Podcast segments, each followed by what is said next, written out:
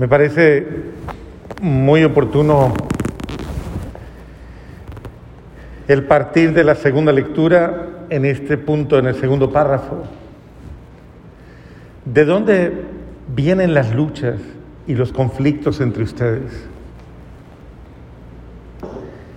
Y creo que este es un buen punto para reflexionar, porque considerando que a nosotros se nos ha confiado precisamente y se nos ha dado todas las gracias para que nosotros seamos responsables y corresponsables de una sana convivencia, de una convivencia humana, de una convivencia amable, de una convivencia edificante, de una convivencia solidaria, de una convivencia fraterna. Es importante entonces que cada uno de nosotros, bajo esa responsabilidad, eh, siempre reflexione y no culpe a los demás, porque el grave problema de este mundo es que vivimos culpando a los demás. El mal de este mundo, ¿quién tiene la culpa del mal de este mundo? ¿Quién? ¿Quién? No escuché. Ajá. ¿Usted se siente responsable del mal que hay en el mundo? ¿Usted personalmente? ¿Usted cree que el mundo no es mejor porque usted no es mejor? ¿Usted lo ha considerado así? ¿Usted lo ha asumido así? ¿O piensa que es que hay unos cuantos que que son el problema? ¿Ah?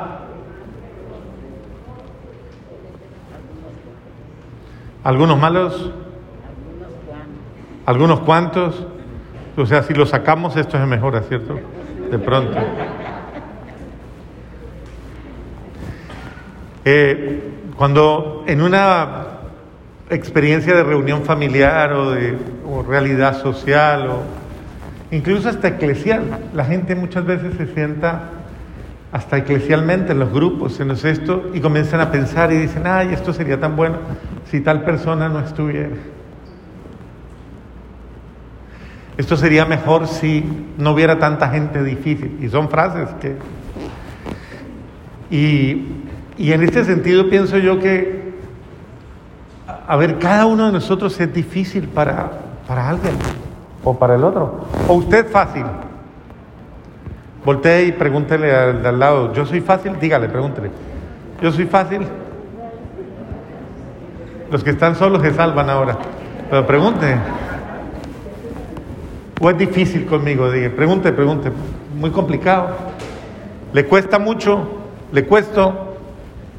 Porque cada uno de nosotros tiene esa posibilidad de ser verdaderamente un factor de, lastimosamente, de dolor, de sufrimiento, de conflicto, y se va convirtiendo muchas veces en una carga para el otro, y mucho más cuando esa persona no quiere hacer conciencia, cuando esa persona culpa a todos los demás, ve lo de los demás, pero no tiene la humildad de mirar su propia realidad. Y creo que esto es aquello de lo cual nos está haciendo caer en cuenta el Señor. Mire que los apóstoles en ese camino, Jesús les está hablando de cuánto le va a costar a Él, de cuánto le cuesta a Él dar un paso tan serio como es el paso de la redención, como por todo lo que tiene que pasar. Y estos parece que no hubieran escuchado nada. Y parece que no hubieran tomado conciencia, y lastimosamente, como dice la, la segunda lectura, dejándose llevar por sus pasiones, por sus malas pasiones, crean situaciones de conflicto. Porque es un problema que genera conflicto, el que muchas veces las personas quieran comenzar a establecer rangos y niveles de importancia entre ellas, rangos y niveles de, de atención. Y eso sucede mucho, incluso en la vida familiar. Entonces nos molesta que fulano llame más a fulana o a sultano o a, a que a mí, o que me tengan más en cuenta. Y este tipo de cosas regularmente son el diario vivir. Me, a mí me invitaron, no, ¿a usted lo invitaron? No, a mí no me invitaron. Ay, y así sucesivamente todo ese poco de cosas, ¿no? Es que a mí no me quieren, es que a mí me tienen en cuenta. Y el, el hecho mismo de, muchas veces vamos cargándonos de sentimientos y pasiones muy negativas, eh, y creando rivalidades, y creando divisiones, y creando... Por eso es tan importante que la persona... que cada uno de nosotros sea un factor de, un factor de, podríamos decir, de convivencia, un factor de comunión, que cada uno de nosotros sea un factor de conciliación y no un factor de conflicto. Una persona que aprende a conciliar caracteres, a conciliar eh, deseos, sueños, anhelos. Ese es un líder, el que sabe aunar voluntades, el que sabe llevar precisamente a la armonía, a la concordia. No el que toma actitudes muchas veces malsanas eh, y que lastimosamente incluso, como en la primera lectura lo narra, anda buscando haciéndole la zancadilla al otro, hacerle el mal al otro. Eh, oiga, imposible que... que uno sea así, no, no se dé cuenta. Que uno tenga ese tipo de actitudes que es como le llaman, aventajado, no aventajado, no, ¿cómo es que se llaman? Aprovechado. ¿Qué más? ¿Ah? No. No alcanzo a escuchar, ustedes no almorzaron hoy. Eh, eso. En Colombia le dicen avispado, y entonces le dicen al otro avíspese, avíspese, o, o dicen es que el que no las hace las ve hacer, dicen, dicen, dicen entonces eh, y en ese sentido eh, es como generar esa actitud en la cual yo me aprovecho de la debilidad del otro, me aprovecho de la fragilidad del otro y le tiendo trampas. Y a veces, a veces uno, uno escucha esa frase, no tanto en estas culturas ya, porque eh, hay frases que, que cambian de contexto. Eh, no, en Colombia lo dicen con otra palabra, pero no lo digo con esa palabra porque sé que esa palabra tiene una connotación un poquito irreverente en ciertas culturas. Entonces dice, no dé oportunidad, porque si usted da la oportunidad, pues hay que aprovecharla. Y más tonto el que da oportunidad. Ese tipo de revanchismo, ese tipo de como de oportunismo eh, no es bueno, porque es como andar buscándole incluso la debilidad al otro para aprovecharme de su fragilidad y de su debilidad. Pongámoslo a prueba, dice la primera lectura, pongámoslo a prueba. Ciertamente en la vida estamos puestos a prueba todos los días con nuestra forma de ser, nuestro carácter, nuestros sentimientos, nuestros pensamientos. Estamos puestos a prueba. ¿Qué está puesto a prueba? Mi calidad humana. ¿Eso qué quiere decir? ¿Qué clase de persona soy yo? El tipo de persona que soy. El tipo de persona que re- se revela verdaderamente, que se muestra. ¿Qué tipo de ser humano soy yo? No es bueno vivir con una aparente idea de que soy bueno. La persona no es buena por los sentimientos o emociones buenas que tenga, sino por las acciones verdaderamente que revelan su ser. Una persona que tiene dominio de sí, o una persona que controla, que es prudente, que es... Mire todo, todo lo que va diciendo el apóstol en esa segunda lectura. Eh,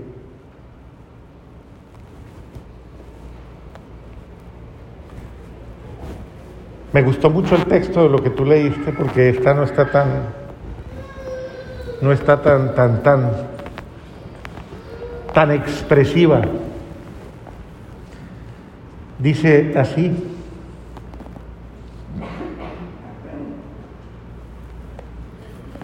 Ustedes ambicionan y no tienen.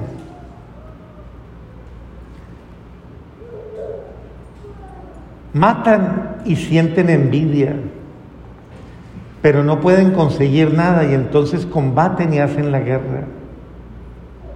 No obtienen lo que quieren porque no se lo piden a Dios. Bueno, pero es el sentido mismo de, de vivir en ese drama guiado por esas pasiones negativas, celos, odios, envidia, oportunismo, revanchismo, eh, todas esas cosas por las cuales eh, como que nosotros dejamos salir lo peor de nosotros, lo malo de nosotros.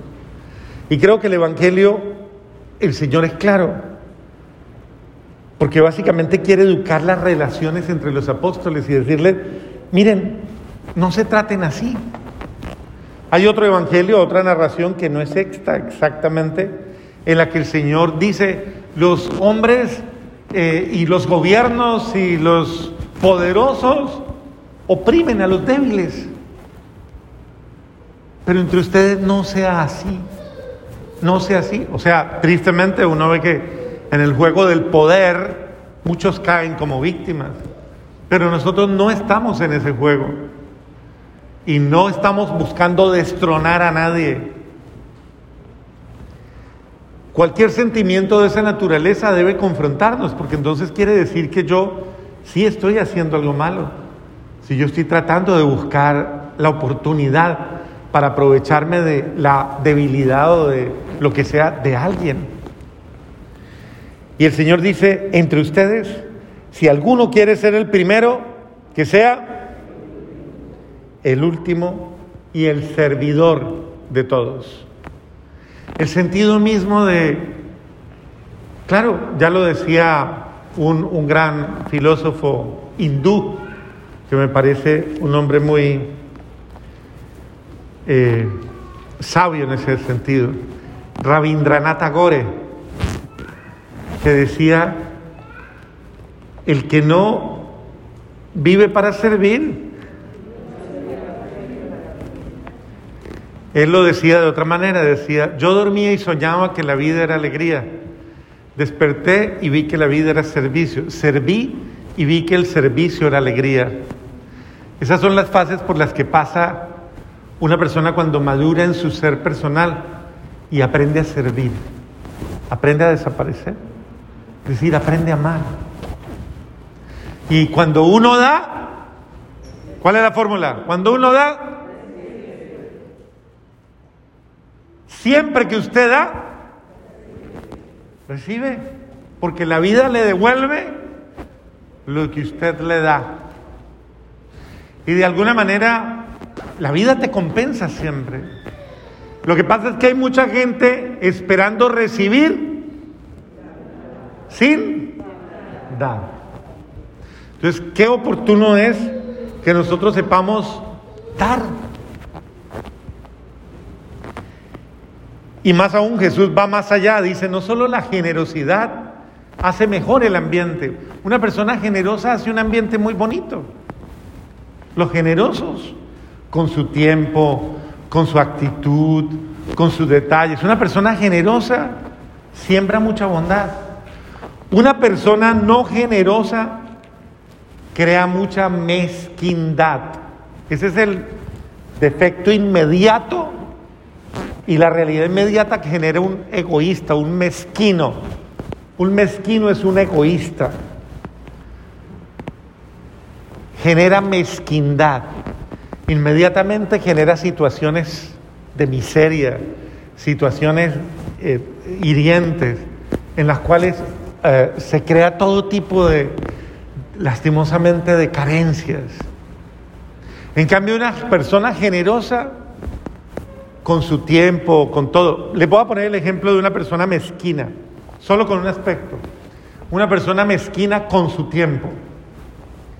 Entonces, una persona que le niega tiempo a, le niega tiempo a la vida, le niega tiempo a, a las realidades importantes de su vida, le niega tiempo a su familia, le niega tiempo a, a lo que cuenta. Y se pone de mal genio, se pone de carácter feo, porque le están quitando su tiempo. Pero en el fondo no es eso. Es que esa persona no quiere gastarse, o no quiere darse, o no quiere entregarse sencillamente.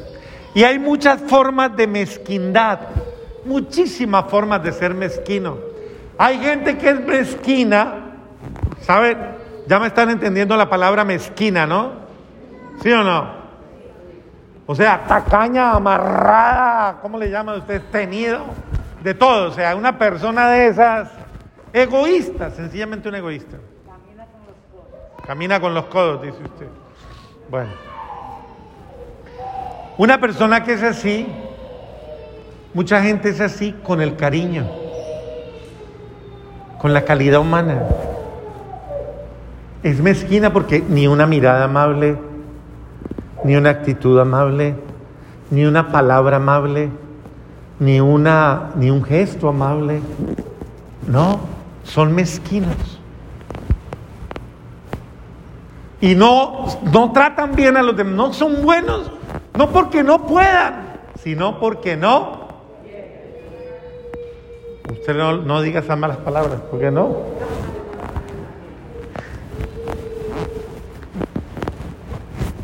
Y entonces es duro que un corazón se vuelva así, que una persona se vuelva así, porque qué ambiente tan feo crea, qué, qué mal. Y el Señor dice, no sea así, ustedes no sean así, no maltraten a nadie, no humillen a nadie, porque cuántas veces se humilla a los demás, se le humilla hasta la, con lo que se le presta. Yo le presto, pero vea. Y hay gente que le cobra hasta la vida eterna con los préstamos, o, o con las cosas, y toda la vida. ¿Y cuántos no volvieron a llamar a un familiar porque le prestó y, y nunca le pagó? Sí, pero ¿eso vale su relación? No sé.